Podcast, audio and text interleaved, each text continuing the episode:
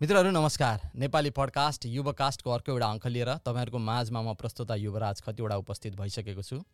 आजको यो भेटघाटमा तपाईँ सम्पूर्ण मित्रहरूलाई हार्दिक स्वागत तथा अभिवादन गर्दछु।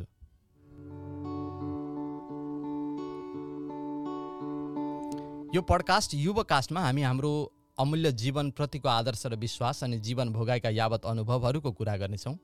यसै गरी हाम्रा सम्बन्धहरू प्रेम बिछोड सुख र दुःख जीवनका विविध पाटाहरू हाम्रो समाज देश र परदेशका हाम्रा अनुभवहरू सङ्घर्ष र सफलताका तितामिठा कथाहरूका साथै मानवीय संवेदनाका अभूतपूर्व अनुभवहरूको सङ्गालोलाई प्रस्तुत गर्नेछौँ।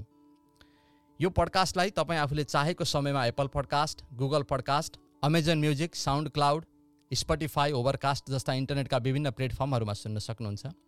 तपाईँ कुन माध्यम वा एप मार्फत यो पडकास्ट सुनिरहनु भएको छ कृपया मलाई जानकारी गराउनुहोला। साथै एप्पल पडकास्ट लगायत अन्य कतिपय एपहरूमा तपाईँ यसलाई रेटिङ गर्न सक्नुहुन्छ र रिभ्युज पनि लेख्न सक्नुहुन्छ। यदि तपाईँलाई त्यसो गर्नको लागि समय मिल्यो भने म त्यसको लागि धेरै धेरै आभार पनि व्यक्त गर्दछु। र यो पडकास्टलाई तपाईँ आफ्नो सामाजिक सञ्जाल मार्फत अरूलाई पनि जानकारी गराइदिनु होला। यसको लागि पनि म विनम्र अनुरोध गर्दछु।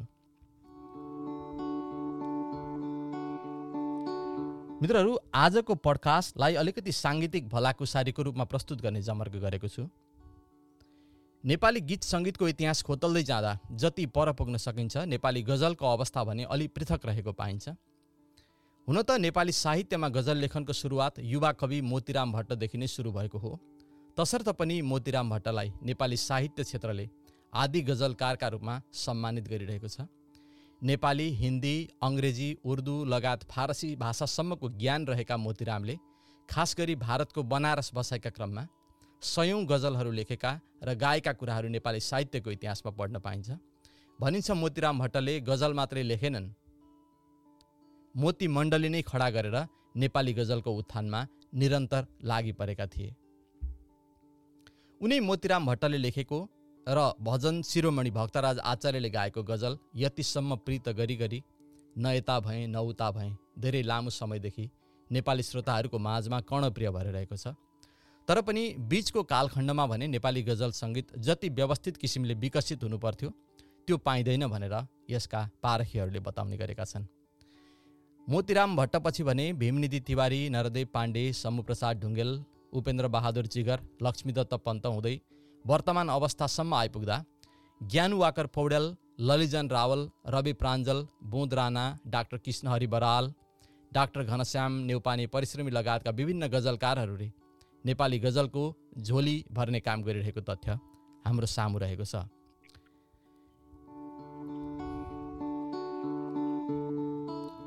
नेपाली गजलको कुरा गर्दा करिब दुई दशक पहिलाको समयमा राजधानी काठमाडौँको एउटा क्याम्पसमा कमर्स विषयमा व्यवसायको नाफाघाटा र डेबिट क्रेडिट पढ्दै गरेको एउटा किशोर। आफैलाई जानेर वा अन्जानमै गजल लेखनको कामलाई पनि समानान्तर रूपमा उसै गरी अगाडि बढाउँदै थियो।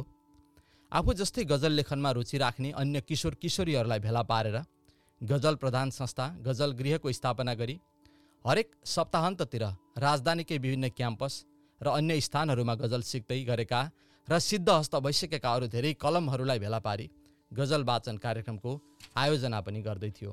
साथै गजल प्रधान पत्रिका पलासको मासिक सम्पादन र प्रकाशन समेत गरी नेपाली गजल साहित्यमा एउटा नयाँ गोरेटो बनाउँदै अरूलाई पनि आफूले बनाएको त्यही बाटोमा हिँड्न मार्गदर्शन समेत गर्दै थियो। दुई दशकदेखि यसरी गजल साहित्यमा कलम चलाइरहेको त्यो युवा आज आएर नेपाली साहित्यको गजल विधामा एउटा बिर्सन नसकिने नाम भइसकेको छ।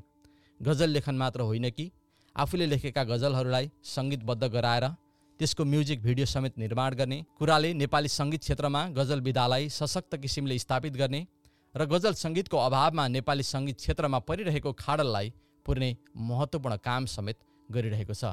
आजको पडकास्ट यिनै गजलकारसँगको कुराकानीमा केन्द्रित रहनेछ। कुनै ढिला नगरी म युवकास्टको आजको अङ्कमा स्वागत गर्न चाहन्छु। समकालीन नेपाली गजल सङ्गीतका चर्चित युवा गजलकार मेरा पुराना मित्र सुरेश वाग्लेलाई हार्दिक स्वागत छ सुरेशजी तपाईँलाई नेपाली पडकास्ट युवकास्टमा। हजुर धन्यवाद युवराजी र यो पोडकास्ट सुन्नुहुने सबैजनालाई मेरो नमस्कार छ। कस्तो हुनुहुन्छ? एकदम ठिक छु। रमाइलो छ होइन? सबै कुरा राम्रो छ। तपाईँसँग यो जमर्को गरेको त धेरै नै भयो सुरेशजी। तपाईँलाई याद छ कि छैन? मैले पहिलोचोटि सुरेशजी एउटा पडकास्ट गरौँ भनेर कुरा गर्दै गर्दा र अहिले हामी रेकर्ड गर्न बसिरहेको बेलासम्म लगभग कति महिना बित्यो होला सुरेशजी? चार पाँच महिना बित्दैन त्यही त कुराहरू भयो। फेरि त्यत्तिकै अब यस्तो कुराहरू गरिहाल्यो भने गरिहाल हुँदो रहेछ। हजुर। अनि फेरि ल गर्ने भन्दा भन्दै म फेरि त्यो बिचमा म नेपाल पनि गएँ अनि म यताउता बाहिर धेरै ठाउँमा गएँ। त्यो कारणले पनि अलिकति अप्ठ्यारो भयो। हिजो मात्रै पनि म भेगसबाट ठ्याक्कै आज आइपुगेँ बोस्टन होइन? अनि यसरी अब यो संयोग जुरेको छ हाम्रो। अब सुरेशजीसँगको मेरो चिन्जान त धेरै पुरानो भयो होइन? धेरै। पुरानो हुँदा हुँदै पनि अब पडकास्ट नै रेकर्ड गर्नुपर्छ भनेपछि म तपाईँलाई अलिकति सामाजिक सञ्जालमा पनि पछ्याउन थालेँ पछिल्लो समयमा होइन? गतिविधिहरू के भइरहेका छन्? निकै व्यस्त हुनुहुन्छ तपाईँ। नेपाल म पडकास्टको कुरो गर्दै गर्दा नेपाल जाँदैछु भन्नुभयो। रमाइलो लागेको कुरो चाहिँ तपाईँ नेपाल जानुभयो तपाईँ पुग्दा नपुग्दै टेलिभिजनमा तपाईँको अन्तर्वार्ता पनि आयो। अनि। फेरि अचम्मको कुरो म म मात्रै होइन मेरो श्रीमती पनि तपाईँलाई सुरेशजी त नेपाल पुग्नु भएछ भनेर भने मैले ओहो उहाँको इन्टरभ्यू आएछ भने। भोलिपल्ट। चट्टसँगले रमाइलो कुरा चाहिँ के भयो भने होइन भोलिपल्ट अघिल्लो दिन जोसँग तपाईँ अन्तर्वार्ता दिँदै हुनुहुन्थ्यो उहाँलाई नै टक्क माला लगाएर श्रीमतीको रूपमा भित्राउनु भयो तपाईँले। यो के हो यो? यो अलिकति बताउनुहोस् न। यो यो यो सबै हो होइन। हजुर। अब हाम्रो अब विवाह गर्ने भन्ने कुरा भइसकेपछि प्रमिला कार्कीज्यू होइन। मेरो श्रीमती उहाँसँग अब मेरो राम्रो चिन्जान थियो होइन। पछि हामी अब विवाह गर्न खासमा म नेपाल गएको विवाह गर्नैको लागि गएको हो होइन? म इन्टरभ्यू दिन जान्छु अनि को भेट्छु बिहा गर्छु भनेर होइन। अनि त्यो त्यो आशय पनि होइन मेरो। हजुर। उहाँसँग चाहिँ अनि उहाँले अब टिभीमा प्रोग्राम चलाउनुहुन्छ होइन? अनि त्यसपछि उहाँले कुराकानी गरौँ न त भनेर म यहाँबाट गएको भोलिपल्टै बेलुका पुगेको थिएँ। भोलिपल्टै बिहान स्टुडियोमा त्यो लाइभ इन्टरभ्यू थियो। हजुर। अनि त्यो अन्तर्वार्ता गरियो। र पछि हाम्रो तयारी अनुसार त्यसरी विवाह। पनि हजुर ढिलै भए पनि अब तपाईँ र प्रमिलाजीलाई वैवाहिक बन्धनमा बाँधिनु भएको छ। शुभकामना दिन चाहन्छु। हजुर धेरै धन्यवाद। अनि प्रमिलाजी त नेपालमै हुनुहुन्छ? हजुर अहिले नेपालमै हुनुहुन्छ। अनि भर्खर भर्खर बिहा भएको अब तपाईँ यता। उहाँ उता अब के यो आग दोनों तरफ लगिए भन्ने कुरा त अब हामी गजलको कुरा गर्दैछौँ होइन? त्यस्तो हजुर। होइन र ठिकै छ अब हामी कुराकानी गर्दै गर्छौँ। श्रोताहरूलाई म अलिकति हाम्रो गजलको कुरा गर्दै गर्दा एउटा गजलको इन्ट्रो राख्छु। अनि त्यस पछाडि हामी हाम्रो वार्तालापलाई अगाडि बढाउनेछौँ ल। हुन्छ हुन्छ। हस् ल।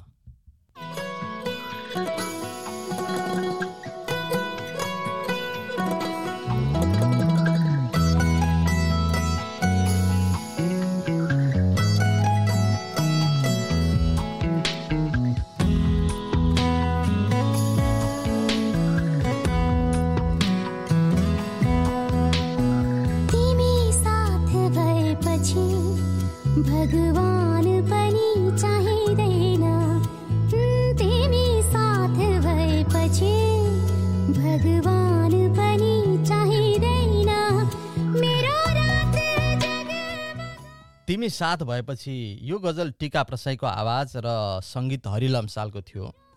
हजुर अनि। यो गजल तपाईँले कहिले लेख्नुभयो सुरेशजी? यो गजल मैले ठ्याक्कै कहिले लेखेको भन्ने त भएन। म नेपालमै हुँदाखेरि लेखेको हो। म पलासमा पनि प्रकाशित भएको थियो सम्झना गर्नुहुन्छ तपाईँ? पलासमा थिएन किनभने मैले मेरो गजलहरू धेरै गजल मैले पलासमा राखिनँ थिएँ किनभने मैले आफ्नो भन्दा पनि अरूकै सृजनाहरू अटाओस् भन्ने नै थियो होइन? तर तर तपाईँले जुन गजल वाचन कार्यक्रमहरूको आयोजना गर्नुहुन्थ्यो नि त्यसमा तपाईँले वाचन। गर्नुभएको थियो किनकि मलाई यो गजल उही हुँदा। सुनेको जस्तो लाग्छ मैले मेन भवन कलेजमा यो गजल वाचन गरेको थिएँ। हजुर र। यो अब ताली पनि पाएको थियो होइन? हजुर। मिनभवन कलेजको हलमा म अहिले सम्झिन्छु। हामी दुवैजना मिनभवन कलेजकोले भएकोले मैले त्यो कुरा पनि यहाँ सम्झाउन चाहेँ। र त्यो धेरै पहिला लेखेको हो तर कम्पोज चाहिँ हरिजीले पछाडि म यता अमेरिका आएपछि उहाँले त्यतिखेरै मेलोडी बनाइराख्नु भएको थियो रेकर्ड गर्ने भन्दा भन्दै त्यतिखेर भएको थिएन र पछि भयो रेकर्ड चाहिँ हजुर अनि अब अर्को कुरो मलाई गर्न मन लाग्यो। तपाईँ गजल जस्तै लेख्ने मात्रै होइन कि यसको रेकर्ड गर्ने प्लस म्युजिक भिडियो बनाउने काममा पनि प्रत्यक्ष रूपमा संलग्न हुनुहुन्छ होइन? हजुर हजुर। अब यसको मतलब मेरो भनाइको कुरो आर्थिक पाटोको रूपमा हामी पछि चर्चा गर्नेछ तर। तपाईँले यो यो गजल तिमी साथ भएपछि चाहिँ नेपाल आइडल बुद्ध लामाको। डेब्यू डेब्यू गीत भनौँ डेब्यू गजल हो तपाईँको। शब्दमा तर। बुद्ध लामाको पनि उत्तिकै कर्णप्रिय आवाज थियो पछि फेरि टिका प्रसाईको आवाजमा रेकर्ड गर्नुभयो यो कसरी। तपाईँलाई यो चाहिँ यता पनि जाउँ महिलाको आवाजमा पनि राखौँ भन्ने लाग्यो यो खासमा यो गजल सङ्गीत नबन्दैखेरि मेलोडी सुन्नुभन्दा अगाडि मेरो टिका प्रसाईज्यूसँग कुरा भएको थियो। र उहाँले यो शब्द चाहिँ अत्यन्त मन पराउनु भएको थियो। अनि दाइ यो गजल चाहिँ मलाई गाउन दिनुपर्छ है भनेर उहाँले पहिला नै भन्नुभएको थियो होइन? पछि जब बुद्ध लामा भाइको आवाजमा रेकर्ड भयो होइन? त्यसपछि म नेपालमा थिएँ यसको एल्बमको तयारी गरिरहेको थिएँ होइन? मसँग नौवटा गजल पुगिसकेको थियो। यो यो गजल बाहेक पनि। अनि त्यसपछि अनि मलाई अन्तिममा मलाई त्यो त्यो टिका प्रसादजीको कुराले मलाई झर्सकाइरहेको थियो उहाँलाई कुन गजल दिने भन्दाखेरि मैले ठ्याक्क सोचेँ यो यो राम्रो पनि लागिरहेको थियो होइन। यसको चाहिँ यसको चाहिँ फिमेल भर्सन पनि राखौँ न त एउटा भनेर चाहिँ अनिखेर मैले उहाँलाई कुरा गरेँ होइन। कुरा गरेपछि उहाँले सहर्ष स्वीकार्नु भयो। यो त। मेरो एकदमै मनपर्ने गजल हो। उहाँले विभिन्न अरू टेलिभिजन अरू इन्टरभ्यूहरूमा पनि भनेको सुनेको छु के। तपाईँलाई आफूलाई गाएका गीतहरूमध्ये कुन चाहिँ मनपर्छ भन्दाखेरि उहाँले यही तिमी साथ भएपछि नै भन्नुभएको छ। अनि उहाँलाई चाहिँ अनि त्यो गजल मैले त्यसरी चाहिँ एकदमै अन्तिम समयमा चाहिँ सबैभन्दा पछाडि रेकर्ड भएको पनि त्यही हो त्यो एल्बमको लागि। र उहाँले चाहिँ त्यसलाई चाहिँ अनि यसरी चाहिँ उहाँ उहाँको आवाज राख्यो। हजुर। उहाँको चाहिँ अब मलाई पनि एकदमै मनपर्ने एकदमै राम्रो मिठो गाउनु भएको छ। धेरैजनाले अब कतिले त होइन अब त्यो तुलना त गर्न मिल्दैन। तर यो यो यो पनि उत्तिकै अब भ्युज कम होला यो यो- फिमेल भर्सनको। तर त्यो टेक्निकली हिसाबले गायनको हिसाबले होइन सङ्गीतको हिसाबले चाहिँ एकदमै राम्रो बनेको एकदमै किनकि जब जब बजारमा नयाँ गीत गजलहरू आउँछन् होइन मेरो आफ्नो व्यक्तिगत बानी पनि के छ भने त्यो आएर। मलाई यदि मन पर्यो भने म त्यो तिन चार दिनसम्म कन्टिन्यू म लगभग सयौँपल्ट सुन्छु होला क्या अनि त्यो गीत मर्छ नि जब धेरै आज। पनि सुने भोलि नि सुने पर्सि पनि सुने अनि हजुर। मरेपछि बल्ल अब अरू अरू अरू खोजी हुन्छ नि त्यो। गीत मार्नको लागि मैले खास गरी टिका प्रसाईको आवाज चाहिँ बुद्ध लामाको चाहिँ व्यक्तिगत रूपमा मलाई ठिकै लाग्यो होइन अब थोरै अलिकति चेन्ज पनि भएको छ होइन? थोरै मोडिफाई गर्नुभएको छ यसलाई। टिका। टिका प्रसाईले गाएपछि चाहिँ यो गजल चाहिँ मैले त्यसरी नै पटक पटक तिन चार दिन कन्टिन्यू काममा पनि युट्युब बजाउँदै बजाउँदै सुन्ने होइन? घरमा पनि टिभीमा सुन्ने ठुलो त्यो लाउड स्पिकरमै राखेर सुन्ने त्यस्ता पनि गरेँ परिवार यहाँ घर परिवारले कति सुनेको भनेर झर्को फर्को पनि गर्नुहुन्छ कहिलेकाहीँ होइन? त्यो अवस्थाको यो गजल भनेको हो होइन? एकदमै मिठो छ कर्णप्रिय छ। गजलको कुरा गर्दै गर्दाखेरि अब यो गजल चाहिँ नियमित गीत भन्दा अलिक फरक हुन्छ भन्छन्। अब के हो त यो गजल चाहिँ के हो कसरी लेखिन्छ अब यसलाई छोटकरीमा छोटो समयमा बुझाउनु पर्यो भने कसरी बुझाउन सक्नुहुन्छ तपाईँ? अँ, अब यो गजलको बारेमा अहिले त अब धेरैजनाले बुझिसक्नु भएको छ। हाम्रो गजल गृह नेपाल जुन अभियान हामीले सुरु गऱ्यौँ। खासमा यो गजल नै बुझाउनको लागि नै थियो होइन? ने नेपालमा चाहिँ गजल भनेर गीतलाई गजल भनेर प्रस्तुत गरिरहन्थ्यो होइन? यसमा अब मेन भन कलेजसँगै जोडिएको भएर एउटा प्रसङ्ग याद आयो। आनन्द कार्कीज्यूलाई गजल गायक भनेर चिनिन्थ्यो चिनिन्छ होइन। अनि हामीले एउटा कार्यक्रम गर्ने भयौँ। हामीले त्यो पलास पत्रिका निकाल्थ्यौँ गजलको पत्रिका। त्यो बेलामा चाहिँ त्यो विमोचन गर्ने कार्यक्रममा चाहिँ हामीले गायन प्रोग्राम पनि गर्थ्यौँ। तपाईँलाई पनि थाहा छ। होइन? हजुर हजुर। अनि त्यसमा चाहिँ विभिन्न कलाकारहरूलाई बोलाउने गर्छौँ। शिव परियार होइन? अन्जु पन्थ मनोज राज जगदीश समालज्यू होइन? अब आनन्द कार्की सबैजना हामी बोलाउँथ्यौँ र आनन्द कार्कीज्यूलाई बोलाउने क्रममा चाहिँ के भयो भने हामी प्र्याक्टिस पनि गर्नुपर्ने भयो। म छोटोमा भन्ने प्रयास गर्छु। हजुर। हाम्रो एउटा टिम नै थियो। म पनि थिएँ त्यसमा। बन्धन सङ्गीत समूह शिव परियार सञ्जीव आले दिपेन्द्र बजाचार्य खुम केसी सबै वाद्यवादक साथीहरू होइन। शिव परियार गायक सबैजनाको हाम्रो टिम थियो अनि यही टिमले चाहिँ आनन्द कार्कीज्यूसँग चाहिँ प्र्याक्टिस गर्ने भयो त्यो लाइभ गायन थियो नि त अनि हामी प्र्याक्टिसमा बस्दाखेरि उहाँले गाउन थाल्नु हो क्या अनि मैले भने दाइ यो त गजल होइन गीत भयो हाम्रो प्रोग्राममा चाहिँ गजल मात्रै गरौँ ल भने ए ल हुन्छ भनेर अर्को गाउन थाल्नु अनि दाइ यो पनि गीत भयो भने हजुर ए त्यसो भए ल अर्को छ नि त यो चाहिँ गजल है भनेर गाउनुभयो। सुन्छु त्यो पनि गीत भयो। अनि त्यसपछि उहाँले मलाई डायरी दिनुभयो ल यो डायरीमा हेर्नु कुन चाहिँ गजल छ म त्यो गाउँछु नि त भन्नुभयो। त्यो यत्रो मोटो डायरी थियो। अब त्यो सुन्दाखेरि त समय लाग्थ्यो होला हेर्न त स्ट्रक्चर गजलको धेरै लाग्दैन। सरस्वती हेर्दाखेरि त्यो डायरीमा एउटा पनि गजल छैन। मैले उहाँलाई भने दाइ यो डायरीमा त एउटा पनि गजल छैन यहाँ त सबै गीत छ भनेपछि। यो कुरा मलाई किन पहिला कसैले भनेन भन्नुभयो क्या? उहाँले दुःख मान्नुभयो। उहाँले गजल गायक भनेर चिनाइयो गरियो तर गजल भनेर त उहाँले गाउनु भएको थिएन। ठ्याक्कै। अनि त्यसपछि एउटा चाहिँ मैले सुनेको थिएँ कृष्ण हरि बराल सरले चाहिँ भर्खरै एउटा गर्नुभएको मेरी रात कि जुन आऊ ए गजल कि जुन आऊ भन्ने चाहिँ भर्खरै रेकर्ड भएको थियो। त्यो चाहिँ मलाई थाहा थियो। अनि त्यसपछि त्यो चाहिँ हो भने अनि त्यो गजल अनि अर्को एक दुईवटा गरेर अनि मैले उहाँलाई फोनबाट एउटा गजल माग्नुभयो। मलाई दिनु तपाईँको गजल भन्नुभयो। म फेरि म आफ्नोभन्दा पनि अरूलाई म गर्ने मान्छे। मैले चाहिँ पलासमा छापिएको एकजना सूर्य चापाको गजल मलाई एकदमै मन परिरहेको थियो। त्यो गजल दिएँ। त्यो गजल उहाँले आफै कम्पोज गरेर ल्याएर प्रस्तुत गर्नुभयो। र त्यो गजल बराल सरको त्यो ए गजल कि धुन आऊ चाहिँ गजल फेरि रि रि रेकर्ड गर्नुभयो किन भन्दाखेरि हाम्रो कार्यक्रममा पाएको त्यो ताली आवाज गडगडाट चाहिँ उहाँलाई मन परेछ अनि त्यो लाइभ स्टाइलको चाहिँ फेरि रेकर्ड पायो त्यसरी चाहिँ त्यो भएको थियो। अब म तपाईँको प्रश्नमा आएँ अब गजल के हो भन्दा मैले अघि पनि भने धेरैले बुझ्नु भएको छ। यसमा चाहिँ केही केही संरचनाहरू हुन्छ होइन? जस्तो दुई दुई लाइनको हुन्छ। अब गीतमा के हुन्छ भन्दाखेरि सुरुमा दुई लाइन पछि चार लाइन तल चार लाइन हुन्छ। सामान्यतया अचेल त अब जस्तो पनि गरिन्छ नयाँ नयाँ खालको भएको हुन्छ गायन भएर आएको हुन्छ। अनि मुक्तक चाहिँ चार लाइनको हुन्छ होइन? अनि गज गजलमा चाहिँ कस्तो हुन्छ भने दुई दुई लाइनको अब त्यो चारवटा पाँचवटा अब कति कसैले तिनवटा पनि गर्नुहुन्छ त्यो शेरहरू भन्छ दुई दुई लाइनकोलाई अनि अन्तिममा चाहिँ त्यो अन्त्यानुप्रास मिलाइन्छ त्यो त गीतको पनि मिल्छ होइन गीतको पनि अन्त्यानुप्रास मिलाइन्छ। तर गजलमा चाहिँ के फरक हुन्छ भन्दाखेरि पहिलो शेरको अन्त्यानुप्रास दुइटै लाइनमा मिलाइयो भने दोस्रो शेरदेखि चाहिँ तलको लाइन त्यसलाई त्यो मिश्रा ए उला माथिको लाइन तल चाहिँ मिश्रा ए सानी भन्छ। त्यो तलको लाइन चाहिँ तल तलको चाहिँ माथिल्लोसँग चाहिँ अन्त्यानुप्रास चाहिँ मिलाउने काम गरिन्छ। मा तलसम्म चाहिँ हरेक शेरको चाहिँ तलको लाइन चाहिँ माथिल्लो पहिलो अ, शेरसँग चाहिँ होइन। मतलब त्यसलाई त्योसँग चाहिँ अन्त्यानुप्रास चाहिँ सर मिलाएर चाहिँ टुङ्ग्याइन्छ।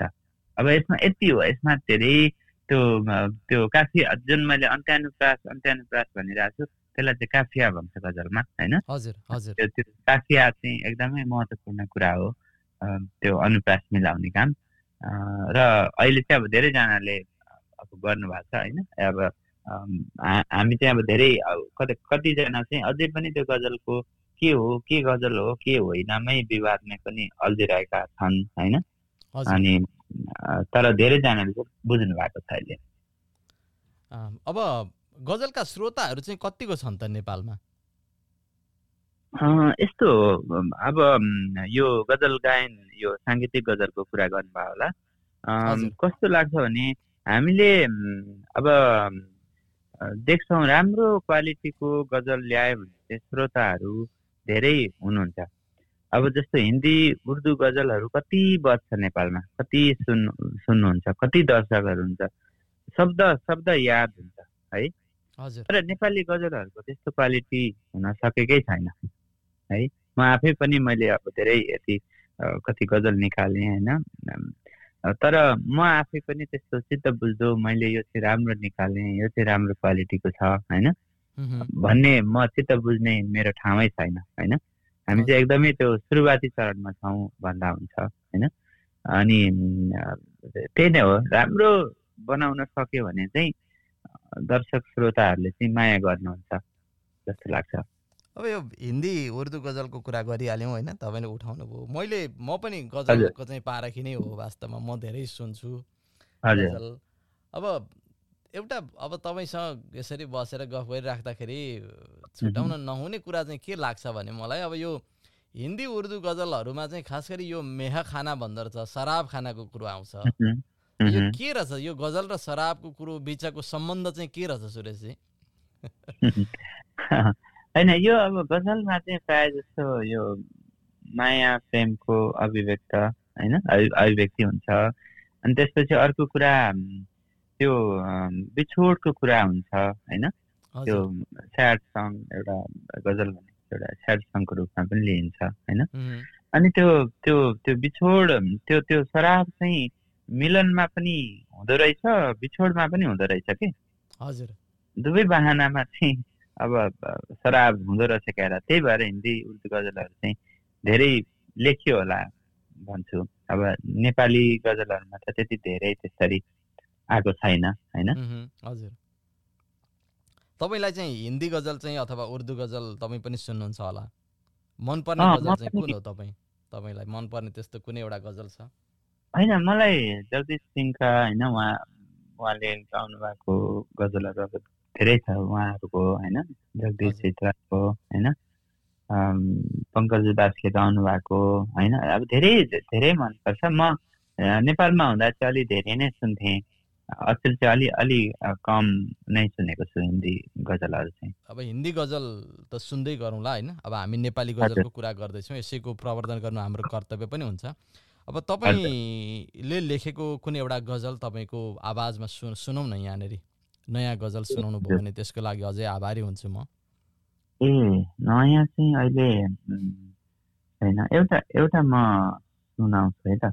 हजुर। तिमीलाई पूजा गर्दा भगवान्ले ईर्ष्या गर्छ।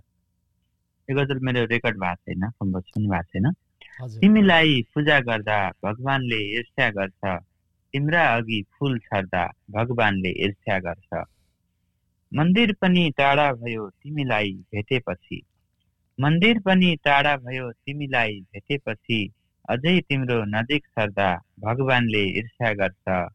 तिमीलाई पूजा गर्दा भगवान्ले ईर्ष्या गर्छ।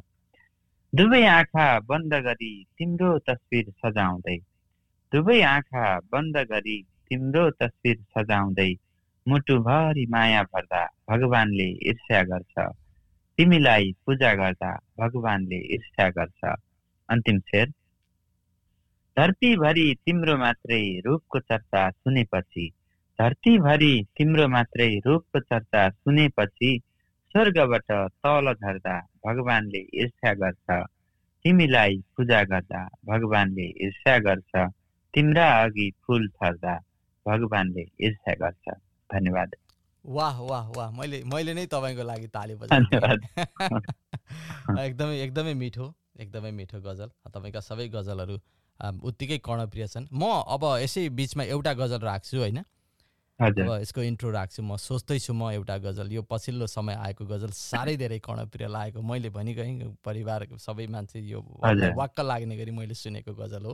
होइन त्यसपछि हामी फेरि कुराकानीलाई अगाडि बढाउँछौँ।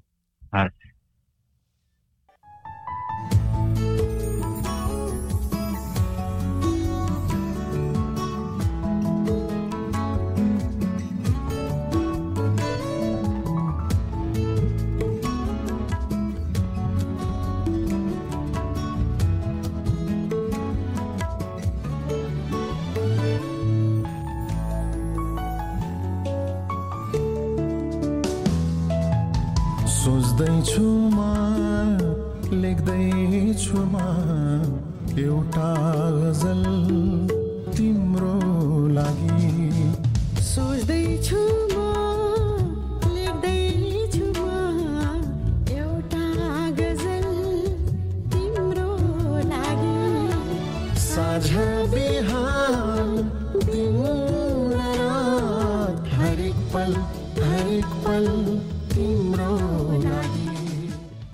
उदय सोताङ र मनिला सोताङको आवाज अनि सङ्गीत पनि उदय सोताङकै रहेछ यसमा। होइन सुरेशजी? हजुर हजुर। यो कास्टिङ पनि उहाँहरूले नै गर्नुभएको छ यसमा। हजुर। म्युजिक भिडियोमा।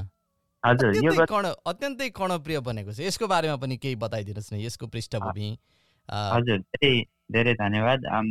यो गजल चाहिँ अब मैले लेख्न चाहिँ अगाडि लेखेको हो होइन? अनि यसको यो यसको कम्पोज चाहिँ उदय दाई भाउजू यहाँ कार्यक्रमको लागि आउनुभएको थियो। म आफैले बोस्टनमा त्यो कार्यक्रमको आयोजना गरेको थिएँ र उहाँहरू पाहुना भएर मेरै घरमा बस्नु भएको थियो बोस्टनमा। अनि त्यही बेलामा उहाँहरूले सुरेशजी तपाईँको गजल हामी पनि गरौँ न त केही गजलहरू दिनु न भन्नुभयो। अनि म चाहिँ गजल कसैले माग्दाखेरि म मलाई दिन एकदमै गाह्रो लाग्छ क्या? किनभने त्यस त्यो त्यो मेरो कमजोरी हो क्या किनभने म एकदम थोरै लेख्ने मान्छे हो थोरै हुन्छ मसँग। हजुर। अनि उहाँले तिनवटा जति दिनु भन्नुभयो झन् अप्ठ्यारो पार्नुभयो।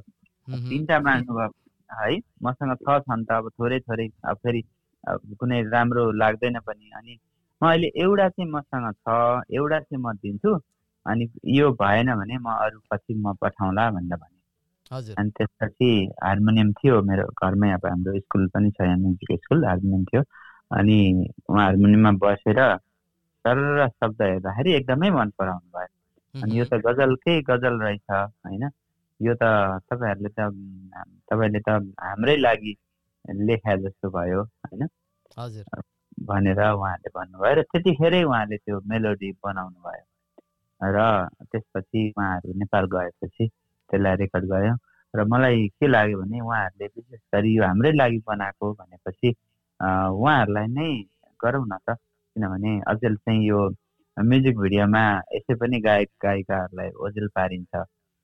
रचनाकार सङ्गीतकार त पहिलादेखि ओझेलमै परेकै हुन् होइन? अझ चाहिँ गीतको म्युजिक भिडियोमा चाहिँ त्यो मोडलको नाम आउँछ क्या त्यो टाइटलमा युट्युबमा? त्यो गायक गायिकाको नाम समेत हटाउने त्यो चलन आइसकेको छ। त्यो गीत कस कसको भन्दाखेरि त्यो त्यो कलाकारहरू छ लेखेले नि पल्साको गीत होइन? बलेको गीत के के भनेर टाइटल आइरहेको हुन्छ त्यो क्रममा चाहिँ मैले उहाँहरूलाई नै राखौँ न भनेर मैले प्रस्ताव गरेँ र उहाँहरूले सहर्ष स्वीकार्नु भयो र म नेपाल गएको बेलामा उहाँहरूलाई बसेर हामी सुटिङ गऱ्यौँ। हजुर। त्यो त्यति गरे अनुसार जस्तो जति तपाईँले ब्याकग्राउन्ड भन्नुभयो यसको त्यो त्यो अर्थमा अत्यन्तै मिठो गजल भनेको छ होइन? अब यो गजलले वास्तवमा नेपाली गजल क्षेत्रमा जुन एउटा खाडो खाडल छ नि म भन्न चाहन्छु नेपाली सङ्गीतमा गजल कमै छन् होइन? यसले एकदमै पुरा गर्ने काम गरेको छ यो गजलले जस्तो मेरो आफ्नो व्यक्तिगत धारणा हो।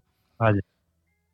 अब यो तपाईँ लेख्नकै लागि भनेर समय चाहिँ कुनै छुट्याउनुहुन्छ कि जस्तो बिहान अथवा बेलुका भिडभाडमा एकान्तमा अथवा पीडा भएको बेलामा खुसी भएको बेलामा केही त्यस्तो कुनै समय चाहिन्छ गजल लेख्नलाई? त्यस्तो समय चाहिँदैन। जस्तो अब कस्तो हुन्छ भन्दाखेरि प्रायः जसो मान्छेहरूले चाहिँ एकान्तमा लेख्ने भनेर भन्नुहुन्छ होइन। मलाई। चाहिँ त्यस्तो हुँदैन। कहिलेकाहीँ भिडभाडमै इन्टरभ्यू भिडभाडमै पनि केही शब्दहरू ठ्याक्क आउँछ होइन। अनि। मलाई चाहिँ त्यो गीत जहिले लेख्दाखेरि चाहिँ मलाई चाहिँ के हुन्छ भन्दाखेरि एउटा थिम थिम चाहिन्छ क्या पहिला। हजुर। अब सर लेख्ने हो भने दिनमा पाँचवटा गजल लेख्न गाह्रो छैन। भावहरू। पनि आइरहेको हुन्छन् होइन। अब यिनै हुन् लेख्ने विषय कसरी लेख्ने भन्ने थाहा छँदैछ अनि शब्द पनि फुर्छ है। तर त्यो फुरेको शब्दले कतिको आफूलाई असर पर्छ होइन? त्यो त्यसले कतिको छुन्छ त? त्यो कस्तो थिममा लेखेको छ त? भन्ने कुरा त्यो दुई लाइन पढ्दाखेरि चाहिँ छुने खालको हुनुपर्छ क्या अनि। त्यो त्यसले जब दुई लाइन छुन्छ त्यो दुई लाइन चाहिँ अब त्यो कहाँबाट फुर्छ होइन? कहिलेकाहीँ म अब बत्ती निभाएर अब सुतिसकेका हुन्छ अनि सुत्न जब निदाउन लागेको हुन्छ त्यतिखेर आइपुग्छ। अनिखेर। त्यतिखेर गएर लेखेर राख्यो फोनमा अथवा केहीमा नोट गरेर राख्यो त्यसलाई भोलिपल्ट पुरा गर्यो उठेपछि होइन अनि हजुर। कहिलेकाहीँ खाना खाइरहेको हुन्छ होइन अनि खाना खाइरहेको हुन्छ अनि ठ्याक्क फुरे फुर्छ है अनि। गएर सुठेर पनि लेखेको छु होइन त्यो त्यस्तो पनि हुन्छ अनि अब अब चाहिँ मेरो चाहिँ यो दिन चाहिँ छुट्टी छ म कहीँ नगइकन चाहिँ म लेख लेख्छु भनेर लेख्न बस्छु अह त्यस्तो बेला चाहिँ फुर्दैन फेरि होइन? आउँदैन। अब कतिपय ठाउँमा अचेल मेरो अब साङ्गीतिक साथीहरूको होइन? म्युजिसियन साथीहरूको धेरै सङ्गत भएको छ अचेल।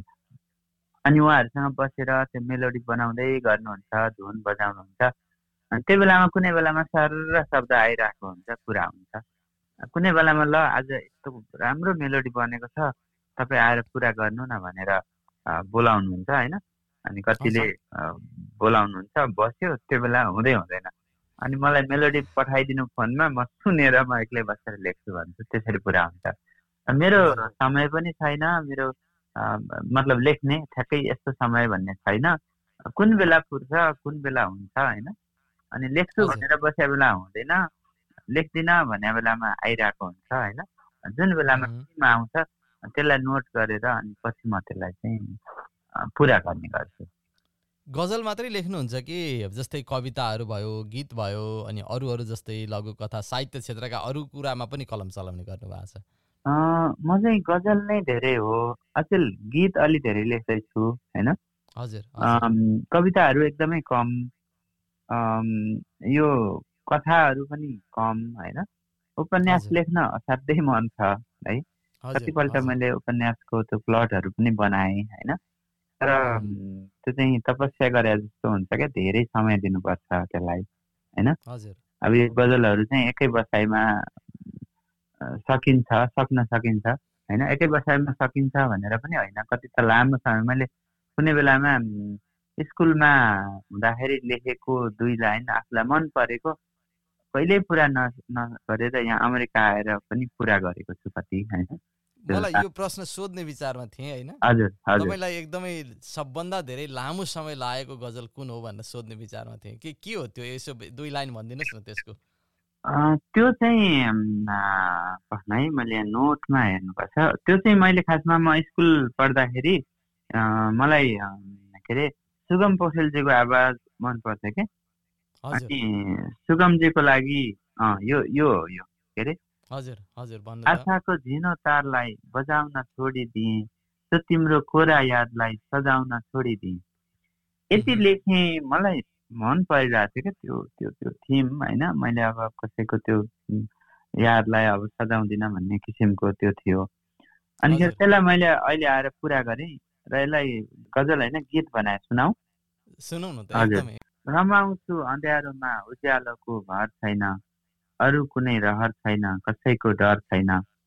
सम्झे तिमीलाई पल पल बिताउन छोडिदिएँ त्यो तिम्रो कुरा यादलाई सजाउन छोडिदिएँ।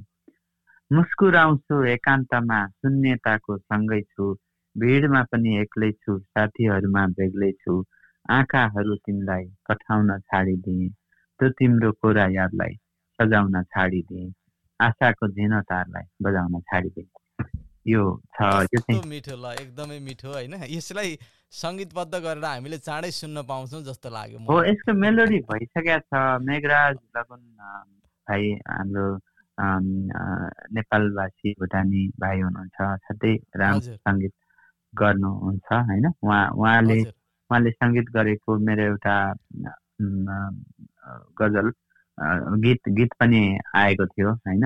हजुर। चाहिँदैन अरू केही बस माया भए पुग्छ मलाई होइन? त्यो त्यो त्यो गीत उहाँले सङ्गीत गर्नुभएको थियो। यसको राम्रो सङ्गीत भएको छ होइन? अब यो चाहिँ रेकर्ड हुने क्रममा छ। हजुर एकदमै मिठो। मैले यो पडकास्ट रेकर्ड गर्ने क्रममा होइन एकजना हजुर। एकजना गजलकारै हुनुहुन्छ। उहाँसँग तपाईँको बारेमा। कुरा गर्ने मौका पाएको थिएँ। उहाँले तपाईँको बारेमा केही कुरा भन्नुभएको छ होइन? म तपाईँलाई सुनाउँछु। तपाईँले चिन्नुपर्ने हुन्छ उहाँको आवाज है त? के हो र? ल मलाई गाह्रो पर्ने। हजुर ल सुरु भयो। मैले चाहिँ सुरेश वाग्ले दाजुलाई चाहिँ नेपालमा हुँदादेखि नै चिन्थेँ। दुई हजार साठी बैसठीतिर हुनुपर्छ। कसरी भने त्यहाँ चाहिँ एउटा उहाँले पत्रिका चलाउनुहुन्थ्यो पलास भन्ने अनि त्यहाँ चाहिँ राम्रो राम्रो गजलहरू हुन्थ्यो। म त्यसको नियमित पाठक थिएँ। मैले भर्खर भर्खर गजल लेख्न सिक्दै थिएँ त्यतिखेर। उहाँ चाहिँ एकदम साधारण शालीन व्यक्तित्व हुनुहुन्थ्यो। तर चिन्जान थिएन। त्यही पत्रिकाको कारणले गर्दाखेरि म चाहिँ उहाँलाई चिन्थेँ। अनि त्यहाँ त्यतिकै भयो। त्यता चिन्जान हुन पाएको थिएन। पछि यता अमेरिका आइसकेपछि चाहिँ यतैको प्रोग्रामहरूमा जाँदाखेरि चाहिँ भेटघाट भयो चिन्जान भयो। उहाँ धेरै राम्रो गजलहरू लेख्नुहुन्छ। र अहिले उहाँको गजलहरू जसरी बजारमा आइरहेको छ त्यसले चाहिँ नेपाली गजलको क्षेत्रमा चाहिँ धेरै ठुलो योगदान दिइरहेको छ जस्तो मलाई लाग्छ। उहाँको शब्द चयनहरू मार्मिक हुन्छन्। एकदम साधारण सबैले बुझ्न सक्ने मन छुने सम्झिन सक्ने किसिमको हुन्छ। मलाई त्यो एकदम राम्रो लाग्छ। जसरी गजलहरू यसरी ल्याइरहनु भएछ बजारमा यो चाहिँ यसरी नै निरन्तरता पाओस्। उहाँलाई धेरै धेरै शुभकामना छ। तपाईँले चिन्नुभयो सुरेशजी कसले बोल्दै हुनुहुन्छ तपाईँको बारेमा? हाम्रो कस्तो राम्रो भन्नुभयो उहाँलाई धेरै धन्यवाद। सरू कालीज्यू हुनुहुन्छ है।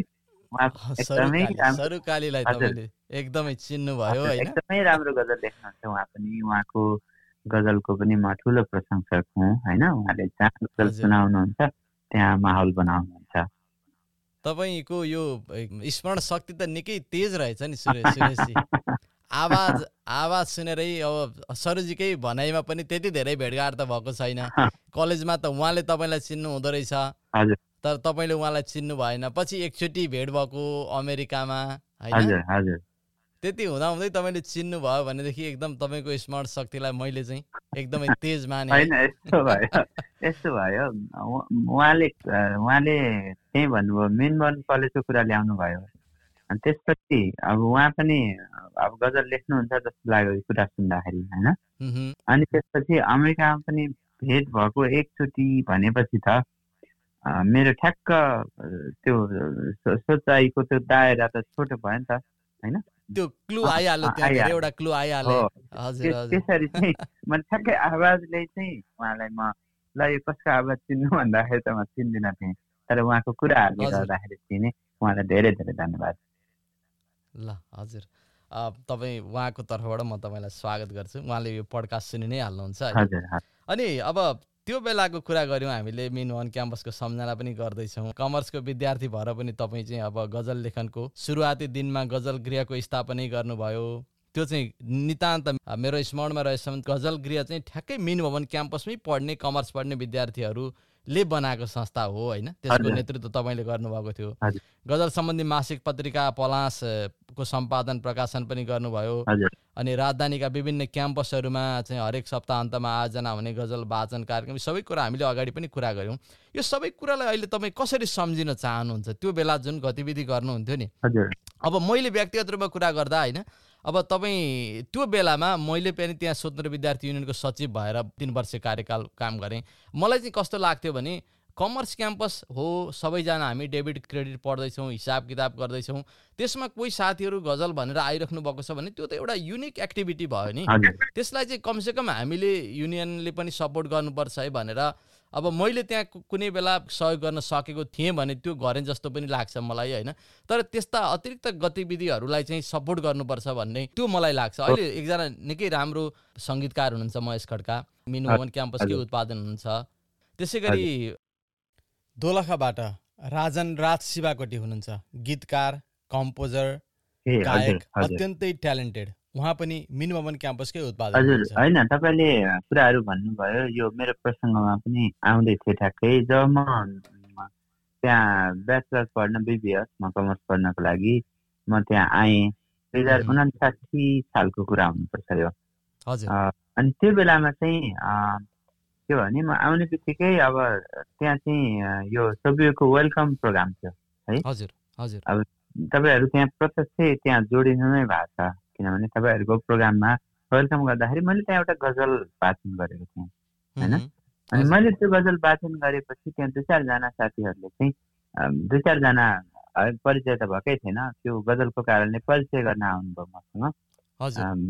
त्यो बेलामा चाहिँ के अरे बालकृष्ण रेग्मी राजेन्द्र अधिकारी अनि हाम्रो त्यो बेलामा को हुनुहुन्थ्यो होम कुमारी अ, राई हुनुहुन्थ्यो अनिखेर अनि सुरेश सुवेदी हुनुहुन्थ्यो सुरेश सुवेदी चाहिँ अलिक पछाडि आउनु भएको थियो त्यो बेलामा परिचय गर्न आउनुभयो अनि त्यसपछि गजलको यताउता कुराहरू भयो गजल उहाँहरूले पनि लेख्नुहुन्छ भन्ने कुरा भयो अनि त्यसपछि ल भेटौँ न त गजल सुन्ने सुनाउने गरौँ अब यस्तो छ भने भनेर मैले प्रस्ताव राखेँ अनि त्यसपछि ल गरौँ भन्ने भयो अनि कलेजमा एउटा भित्ते पत्रिका जस्तो पनि निकालौँ भन्ने कुरा हजुर, हो हामी। भेटेपछि चाहिँ त्यो हामी त्यही चौरमै मेन भवन कलेजकै चौरमा हामी भेट्यौँ अनि भेटेपछि चाहिँ अनि त्यसरी चाहिँ अब भित्ते पत्रिका निकालौँ भन्ने भयो। भित्ते भित्ते होइन भित्ते गरौँ भनेर सल्लाह भयो भित्ते चाहिँ कलेजमा मात्रै रहने भयो अनि हवाई पत्रिका। भयो भने त बाहिर पनि पुग्ने भयो भनेर चाहिँ मान्छेको हात हातमा पुग्ने भयो हवाई पत्रिका निकाल्ने भन्ने सल्लाह भयो नाम के राख्ने भनेर चाहिँ चर्चा भयो अनि मैले नै यो पलास भन्ने त्यो मलाई किन मन परेको भन्दाखेरि चाहिँ मलाई चाहिँ यो हेपिएको होइन त्यो त्यस्तोहरू कुराहरू मनपर्छ के अ, होइन यो यो यो पलास चाहिँ पलास। फुल चाहिँ मन्दिरमा चढाउन मिल्दैन अरे क्या त्यो त्यो भएर। चाहिँ त्यो पलासलाई चाहिँ सम्मान दिउँ भनेर चाहिँ त्यो नाम राखौँ भन्ने भने मैले अनि साथीहरूले पारिजातको एउटा कृति पनि छ नि पलासको फुल हजुर? हजुर हो अनि त्यो भएर चाहिँ त्यो त्यो त्यो नाम राख्यो। अनि त्यसरी चाहिँ हामीले गऱ्यौँ। अनि त्यसपछि मेरो एउटा गजल सम्बन्धी लेख थियो। पछि सबिउको त्यो हाम्रो एउटा त्यहाँबाट वार्षिक। मुखपत्र त्यो निस्किन्थ्यो होइन। अनि त्यो झुल्के घाममा चाहिँ मेरो एउटा गजल के हो कसरी लेख्ने भन्ने चाहिँ एउटा गजल चाहिँ उदाहरण सहित राखिएको। त्यो उदाहरणमा चाहिँ जति बिर्स्यो तिम्रो याद भन्ने गजल मेरो। मैले जिन्दगीमा पहिलोपल्ट लेखेको गजल थियो। त्यो गजल चाहिँ रेडियो नेपालमा त्यो फर्स्ट हुन बाँकी नै थियो। शिव परियार गायक शिव परियारले चाहिँ त्यो त्यो गायन प्रतियोगिताबाट प्रथम हुनुभएको थियो। त्यो त्यो गजल चाहिँ मैले त्यहाँ प्रस्तुत गरेको थिएँ उदाहरणमा होइन? अनि त्यो त्यो चाहिँ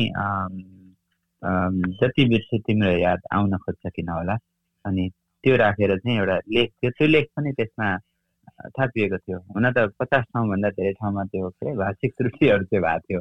तर धेरैजनाले त्यो त्यसलाई चाहिँ हेरेर होइन गजल अनि हाम्रै कलेजमा पनि अरू अरू साथीहरू पनि आउनुभयो होइन? गुणराज राई होइन? सिद्धराज नेउपाने नवीन कुमार चिन्तन आनन्द अधिकारी होइन? अनि पछि। विवश सुरेश सुवेदी त्यसपछि विवश पौडेल विवश पौड्याल अनि। उहाँहरू सबैजना आएर सबिन सिंह एकतारे पनि हुनुहुन्थ्यो त्यो टिममा सबिन सिंह एकतारी चाहिँ हुनुहुन्न थियो हाम्रो अब। यस्तो त्यो टिममा को छ छैन भन्दा पनि हाम्रो सहयोगीहरू धेरै हुनुहुन्थ्यो होइन। धेरैजना बाहिरबाट अब तपाईँहरू पनि टिममै भएको जस्तै हुनुहुन्थ्यो तपाईँहरूले हरेकचोटि हाम्रो होइन म आउँथेँ तपाईँको सप्ताह शनिबार आइतबारतिर तपाईँको हुने कार्यक्रम आइतबार शनिबार। हुने कार्यक्रम आउँथेँ तपाईँ गायक शिव परियारसँग तपाईँले मलाई त्यो बेला पहिलोचोटि चिन्जान गराइदिनु भएको थियो मिन भवन क्याम्पसमै। हजुर हजुर। त्यो त्यो कुराहरू मलाई एकदमै सम्झना छ। अनि तपाईँहरूले चाहिँ त्यो क्याम्पसको तर्फबाट चाहिँ पत्रिकामा होइन अब हामी विद्यार्थी थियौँ गाह्रो थियो निकाल्नलाई। त आर्थिक अभाव।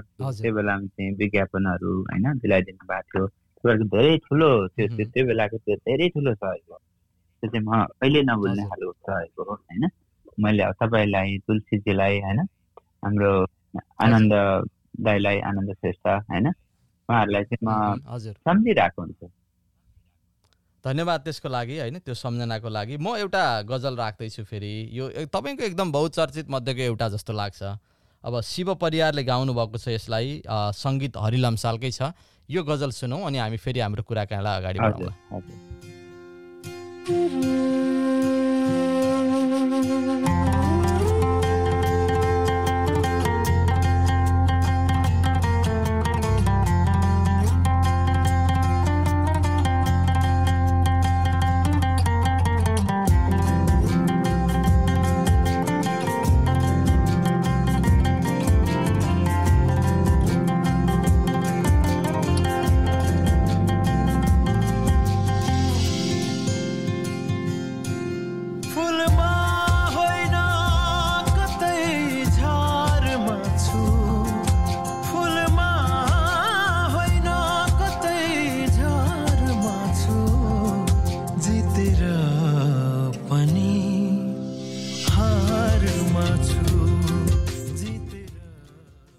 एकदमै चर्चित गजल सुरेश यो तपाईँको। यसको बारेमा केही कुरा बताइदिनु हजुर मलाई पनि एकदमै मन परेको गजल हो होइन? अब यो। धेरैजनाले भन्नुहुन्छ सरल छ शब्द तर गहिरो छ होइन? मलाई त्यस्तै लाग्छ अब जितेर पनि हार्ने स्थिति होइन? त्यो। त्यो कुराहरू होइन? काँडाहरू त सजिलै पन्छाए कोमल फुलको मारमा छु होइन? यो यो। कुराहरूले सरल भएकोले चाहिँ धेरैजनाले मन पराउनु भएको छ। हरिजीले असाध्यै राम्रो कम्पोज गर्नुभएको छ। शिव परिवारको आवाजको त तारिफ गर्नै परेन होइन? यसो राम्रो छ। त्यही भएर अनि भिडियो पनि राम्रो भएको छ शान थापाजीले निर्देशन गर्नुभएको होइन? राम्रो भएको छ। पुष्प खड्काजीले पनि राम्रो गर्नुभएको छ होइन? यो गजल पनि तपाईँले पहिला ऊ बेलामै लेख्नु भएको मैले उतिखेरै सुनेको हो यो यो हो यो त्यतिखेरै लेखेको हो। मैले अहिले प्राय चाहिँ मेरो पुरानै गजलहरू छ। मैले नयाँ यो चाहिँ मैले नयाँ लेखेको भन्ने चाहिँ अलि अलि कम नै छ। अलि त्यतिखेरै म मेन भयो कलेज पढ्दाखेरि मेन कलेजको आँगनमा लेखेको गजलहरू नै पनि धेरै छ मेरो। हजुर। एकदमै मिठो। यो चाहिँ अब अन्त अन्त पनि मान्छेले उद्धरण गर्दा पनि यो जितेर पनि हारमा छु भन्ने यो शब्दलाई उद्धरण गरिरहेको हुन्छ होइन? त्यस कारण पनि मैले बहुचर्चित भनेको हो। अब एउटा गजलमा प्रयोग हुने शब्दहरू हुन्छ नि यसलाई कसरी चयन गर्नुपर्छ? जस्तै काफिया मतला रदिफ यी यी कुराहरू होलान् गजलमा भन्ने होइन? यी कुराको राम्रो संयोजन भएर पनि सबै गजलहरू कर्णप्रिय हुँदैनन् अनि फेरि एउटा गजललाई मिठो र यादगार बनाउन चाहिँ के कुरा चाहिँ मुख्य हुन्छ जस्तो लाग्छ सुरेशजी तपाईँलाई? यसमा चाहिँ त्यही हो त्यो जुन दुई लाइनले चाहिँ चट्ट छुनुपर्छ क्या। मान्छेलाई चाहिँ त्यो। दुई लाइनले चाहिँ चट्ट छुने खालकै हुनुपर्छ। अब यसको ठ्याक्कै अब यस्तो यस्तो अब कस्तो शब्द राख्ने अब सरल कुराले छुन्छ धेरै साहित्यिक कुराले मान्छेहरूलाई छुँदैन होइन? अनि त्यो कुराहरू चाहिँ। कस्तो हुनु पर्यो भन्दाखेरि त मान्छेलाई चाहिँ त्यो उनीहरूलाई चाहिँ के गर्नु पर्यो भन्दाखेरि मेरै लागि लेखेको जस्तो हुनु पर्यो क्या हजुर त्यो गजल गजल सुन्दै गर्दा त्यो सुन्ने श्रोताले मेरो आफ्नो उसले आफ्नो कथा त्यहाँ पाउनु पर्यो हजुर? हजुर हो। उसले चाहिँ आफ्नो कथा चाहिँ पाउनु पर्यो होइन अनिखेर त्यहाँबाट त्यो चाहिँ मेरै लागि लेखेको जस्तो भन्ने हुनु पर्यो। एउटा गजल म फेरि राख्न चाहन्छु? त्यस पछाडि हामी अलिकति अरू पनि कुरा गरौँ। यो गजल चाहिँ अब भर्खरै आएकी नयाँ गायिका नयाँ चेली अस्मिता अधिकारी झापाली चेली हुन्। उनले गाएको हो तपाईँको शब्दमा। होइन म यो राख्न चाहन्छु। त्यस पछाडि हामी अलिकति कुरा। गरौँ। हुन्छ।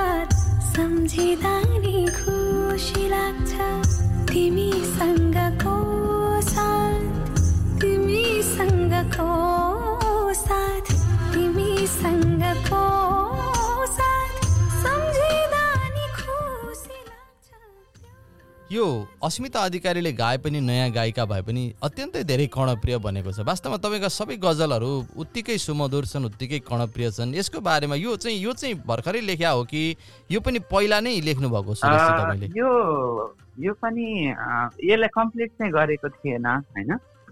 यो चाहिँ। पछाडि नै पुरा गरेको गजल हो। लेख्न सुरु चाहिँ अगाडि नै गरेको थियो। तर यसलाई। चाहिँ पछि यसलाई चाहिँ सक्ने काम चाहिँ पछाडि गरेको। अब अस्मिता मैले कतै तपाईँको अन्तर्वार्तामा सुन्दै थिएँ होइन। अस्मिता अधिकारीले गाएको पहिलो गीत रेकर्ड गरेको पहिलो गीत अब कभर सङ्ग बाहेक यो यो गीत हो। यस अर्थमा उनको डेब्यू गीतै भन्दा पनि हुन्छ उनलाई चिनाउने गीत हो। बुद्ध बुद्ध लामा नेपाल आइडललाई पनि तपाईँकै गीतले चाहिँ डेब्यू गरायो। होइन शिव परियारले पहिलो गाएको डेब्यु गीत पनि गजल पनि तपाईँकै शब्दमा हो। धेरै धेरै गायक गायिकासँग जोडिनु भएको छ तपाईँ। हजुर।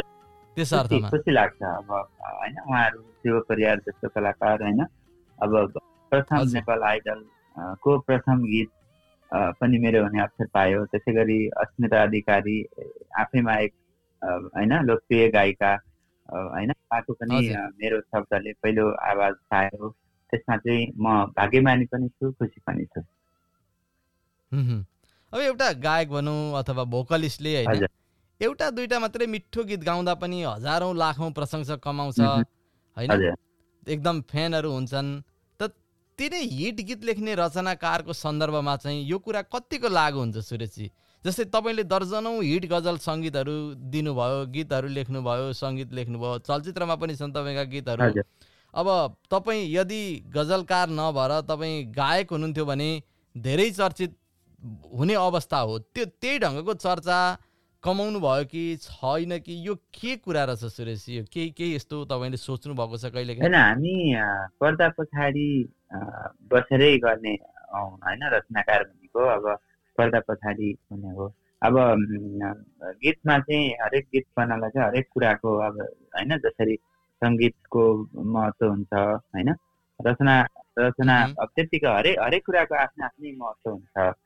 र यो अब चलन नै यस्तो छ होइन? कि अब गायक। गायिकाहरूलाई चाहिँ सबैले अब चिन्नुहुन्छ होइन? त्यसमा अब म त्यस्तो दुखी पनि छैन तर कतिजनाले चाहिँ कस्तो राम्रो गीत लेख्नुहुन्छ भनेर भन्नुभयो भने चाहिँ खुसी लाग्छ। तर गायक गायिकाहरू चाहिँ ठ्याक्कै अगाडि आउने एउटा दुईवटा गीतले नै अब रचनाकारको सन्दर्भमा त्यो कुरा चाहिँ धेरै पछि रचनाकार चाहिँ तेस्रो हुँदो रहेछ जस्तो लाग्छ मलाई। अब दोस्रो चाहिँ अब गायकपछि सङ्गीतकार हो।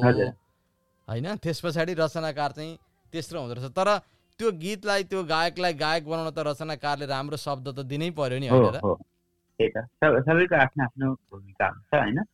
तर अब त्यही हो। हजुर। ठिक छ अब यस्तै चलन छ होइन? तर अब। बाहिर विदेशतिर चाहिँ रचनाकारहरूलाई अब जस्तो एउटा केही प्रसङ्ग भन्न मन लाग्यो भने लिरिक्स राइटर भनेपछि चाहिँ यहाँ ठुलो सम्मानको रूपमा हेरिन्छ अमेरिकामा। यहाँ धेरैजना लिरिक्स राइटरहरू छैनन्। नेपालमा तपाईँ कुरा गर्नु भने दस हजारजना छन् होइन? जो पनि होइन? एउटा गीत लेखेको छ रेकर्ड गरेको छ लिरिक्स भइहाल्यो। सायद भएर पो हो। कि अलिकति अवमूल्यन भएको जस्तो पनि लाग्छ क्या म गीत लेख्छु भन्दाखेरि त्यो सामान्य कुरा हुन्छ। तर त्यो कुरा अमेरिकामा यहाँ हामी सङ राइटर भन्यो भने त्यो ठुलो कुरा हुन जान्छ क्या? हजुर। अर्को एउटा गीत राख्छु म छोटो गीत। होइन छो छोटो भन्दा नि एउटा सानो गीत राख्छु। त्यस पछाडि हामी अलिकति आर्थिक पाटोको पनि कुरा गर्छौँ अब यो गीत चाहिँ अन्जु पन्तको आवाजमा छ सङ्गीत पनि अन्जु पन्तकै रहेछ। अहिले पछिल्लोचोटि अन्जु पन्तकी छोरी पारितोषिका पन्तले अनि कुनसन कुनसाङ बोमजनले कास्टिङ गर्नुभएको छ। यो गीत म राख्छु त्यसपछि हामी यो यो गजल गजल होइन त यो पनि। यो पनि गजल हो हजुर। हजुर।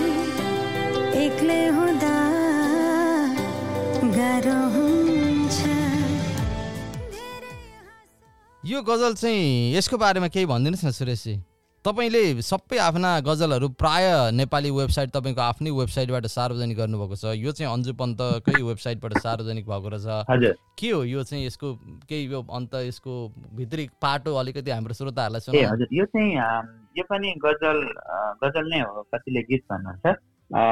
यो चाहिँ अन्जु पन्तज्यूसँग मेरो पुरानो चिन्जान अनि उहाँले चाहिँ आफैले कम्पोज सुरेशजी केही शब्द दिनु न। उहाँ बस्न आउनु भएको बेलामा। अनि हामी त एउटा अर्को एउटा गीतको रेकर्डिङमा थियौँ। अनि तपाईँ एउटा शब्द दिनु न भनेर हाम्रो त्यो हाम्रो गिटारिस्ट भाइहरू म्याक भाइ अरू पनि हुनुहुन्थ्यो त्यहाँनिर। अनि शब्द दिनु भन्ने क्रममा चाहिँ मैले एउटा मैले त्यतिखेर उहाँलाई यो गजल दिएको थिएँ। अनि उहाँले त्यतिखेरै एउटा मेलोडी जस्तो बनाउनु भयो अनिखेर हाम्रो शैलेन्द्र सिंह म्याक भाइले चाहिँ त्यहाँ किबोर्डमा होइन हातहरू चलाउन थाल्नुभयो त्यसरी। सर र बसेर त्यो स्टुडियोमै ट्युनिङ भएको गजल हो यो पनि सजिलै छिटै होइन त्यसरी। ट्युनिङ भएको हो अनि त्यसलाई चाहिँ पछि हामीले आवाज चाहिँ हाल्यौँ अनि पछि त्यसलाई चाहिँ बनाउने कामहरू गरेर त्यसलाई चाहिँ फेरि पछि नेपालमा गएर अर्कोपटक आवाज हालेर अनि त्यसरी गरियो उहाँको पनि पहिलो सङ्गीत अब एउटा चर्चित गायिका जसको चाहिँ पहिलो सङ्गीत भएको गीतको एउटा भाग्यमानी पनि म नै भएँ होइन अनि उहाँको छोरीले पनि छोरीलाई पनि डेब्यु गराउने गीत पनि बन्यो होइन अनि त्यो अन्जु पन्तको सङ्गीतमा गाइएको पहिलो गीत। पनि तपाईँले नै लेख्ने। यसरी गजल पनि तपाईँकै शब्दमा हजुर। हजुर हो अनि यो चाहिँ भिडियोमा चाहिँ उहाँ आफैले उहाँ आफूले भिडियो बनाउनु भएको कारणले गर्दाखेरि चाहिँ यो चाहिँ उहाँकै च्यानलमा राख्छु भन्नुभयो मैले त्यो स्वीकृति दिएँ होइन र त्यो बाहेक अरू। सबै गीतहरू चाहिँ मैले बनाएको गीतहरू चाहिँ मेरो आफ्नै च्यानल नेपाली वेबसाइटमा राख्ने गरेको छु होइन। अनि यो एउटा अब अलिकति आर्थिक पाटोको कुरा गरौँ होइन? तपाईँ आफै गजलकार भएको कारणले मैले मैले लेखकको रूपमा तपाईँको पारिश्रमिकको कुरा चाहिँ गर्दिनँ। तर एउटा स्तरीय गजललाई होइन गजलकारको डायरीबाट सङ्गीतकार गायककार हुँदै त्यसको म्युजिक भिडियोसम्मको निर्माण गर्ने अनि दर्शक श्रोताको टेलिभिजन सेटसम्म पुर्याउनलाई कति जति खर्च लाग्ने रहेछ सुरेशजी कम्तीमा तपाईँको अनुभव के छ?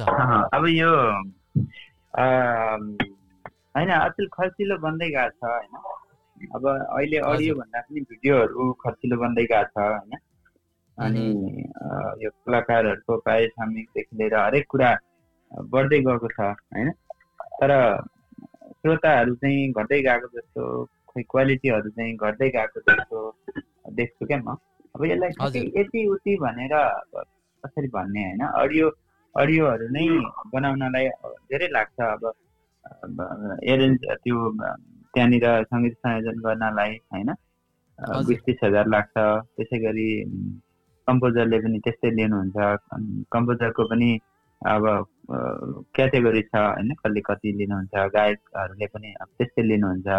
त्यसरी गर्दा अब एक लाखभन्दा घटीमा त नहुने भइसक्यो अडियो मात्रै। अनि भिडियोको त त्यो त्योभन्दा पनि डबल छ होइन? अब कतिपय भिडियोहरू त अलि अलि राम्रो क्वालिटी गर्ने अलिकति राम्रै बनाउँछु भन्यो भने त सात आठ लाख पनि लाग्छ होइन? त्यो। भएर चाहिँ अब एकदमै खर्चिलो बन्दै गएको छ यो।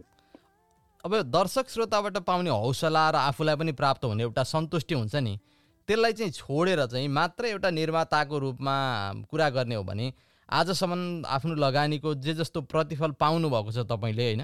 यसबाट के लाग्छ सुरेशजी? तपाईँलाई चाहिँ सङ्गीत कर्मलाई नै पेसाको रूपमा अगाडि बढाउन र यसले चाहिँ मान्छेलाई अरू पेसा गरे सर बाँच्नको लागि चाहिँ साथ सहयोग कतिको गर्छ जस्तो लाग्छ अहिलेको अवस्थामा? हजुर अनेस्टली भन्दाखेरि अब मेरो अब सबै गीतहरू जस्तो युट्युबमा हामीले मैले मेरो आफ्नै युट्युबमा राख्ने गरेकोले मेरो च्यानल मोनिटाइज छ त्यसबाट केही पैसा आउँछ होइन? हजुर महिना पछि केही पैसाहरू आइरहेको हुन्छ। तर अब मेरो सबै गीत त्यति धेरै अब चलेको छैन। र केही चलेको गीतबाट चाहिँ आइरहेको हुन्छ होइन? र। अब पुरै लगानी उठ्ने गरी भएको चाहिँ छैन सबै गीतहरूको होइन? तर त्यो आउने क्रम चाहिँ जारी रहेकोले मलाई चाहिँ अहिले चाहिँ लागेको के भने जस्तो पाए त्यस्तो गीतहरू चाहिँ नगर्ने। अलिकति राम्रै खालको राम्रो क्वालिटी आफूलाई मेलोडी पनि मन पर्यो सबै कुराहरू राम्रो भयो भने चाहिँ त्यसलाई मात्रै भिडियो बनाउने र त्यसलाई मात्रै युट्युबमा राख्ने किनभने भिडियो अलि अलिक खर्चिलो छ खर्चिलो छ। अडियो त बरु त्यति खर्चिलो छैन होइन। अडियो बनाउँदा। पनि विचार गर्ने अलिकति राम्रै खालको गर्ने भन्ने सोचमा चाहिँ छु। मैले अहिले चाहिँ अलिकति कम नै गरिराखेको छु अहिले चाहिँ। हजुर। अनि अब नेपालमा पनि सङ्गीत कर्मीहरू मिलेर सङ्गीत कर्मी भनेपछि मैले सबैलाई समेट्न खोजेँ होइन? हजुर। मिलेर सङ्गठित भएर चाहिँ आफ्नो सिर्जनाको उचित रोयल्टी लिने कुरालाई एउटा आन्दोलनकै रूपमा पनि अगाडि बढाउँदैछन् अहिले। नेपाल जस्तो देशमा यो अभियानले छिट्टै नै सार्थकता पाइहाल्छ भन्ने कुरामा चाहिँ कतिको विश्वस्त हुनुहुन्छ? के छ यसका समस्याहरू? तपाईँ एउटा सर्जकको नाताले के देख्नु भएको छ? होइन म यसमा एकदमै सचेत छु होइन। अब यो यो एउटा सर्जकले गरेको सिर्जना भनेको चाहिँ उसको पसिनाको कमाइ हो। र आफ्नो पसिनाको कमाइ जतिसुकै होस् थोरै होस् धेरै होस् त्यो चाहिँ उसले पाउनुपर्छ भन्ने मान्यता राख्छु। होइन? नेपालमा त्यो म्युजिक कम्पनी चलाएर बस्नेहरू होइन? कतिपयले चाहिँ यसलाई चाहिँ रोयल्टीको कुरालाई चाहिँ मजाक बनाइरहेको देख्छु होइन? त्यो यो। यो चाहिँ मजाकको कुरा होइन। त्यो चाहिँ सर्जकले चाहिँ पाउने चाहिँ उसको चाहिँ पसिनाको कमाइ हो। र अहिले चाहिँ अलिकति हुँदै गएको छ यो रोयल्टी पाउने कुराहरू होइन? रोयल्टी समाज गठन भएको छ। अनि पहिला पहिला चाहिँ यो मिडिया हाउसहरूले रोयल्टी दिँदैन थियो भने अहिले त्यसको दिने क्रमहरू चाहिँ बढ्दै गएको छ होइन? यसले चाहिँ। बिस्तारै आकार लिन्छ भन्ने म छु। अब म एउटा गीत छोटो राख्छु छोटो अलिकति गीतको स्थायी राख्छु। त्यस पछाडि हामी अन्तिम अन्तिम कुराकानी गर्नेछौँ। यो गीत पनि अन्जु पन्त र मनोज राज शिवाकोटीको आवाजमा रहेछ। सङ्गीत चाहिँ मनोज राजको छ होइन? तिमी आयौ जिन्दगीमा।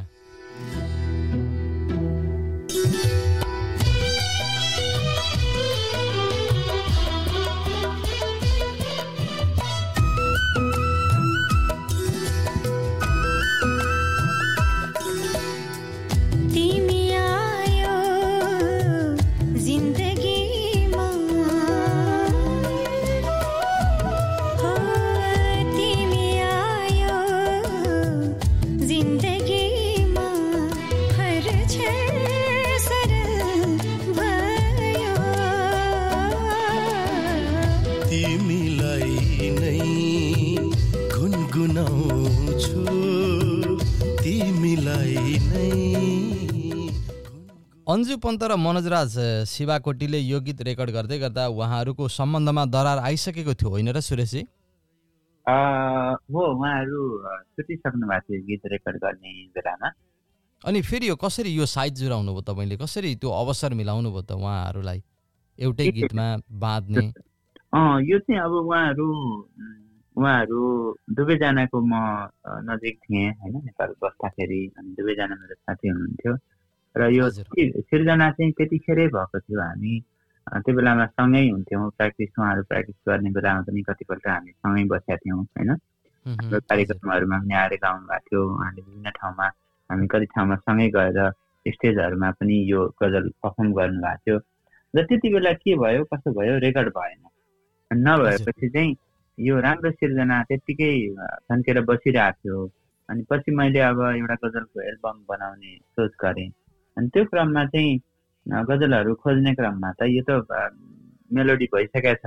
यसलाई पनि गर्नुपर्छ भनेर मैले उहाँहरूसँग प्रस्ताव राखेँ र यो त्यतिखेरै गरेको काम हो। अब यसलाई चाहिँ गरौँ भन्नेमा चाहिँ उहाँहरू सहमत हुनुभयो र यसरी रेकर्ड भयो।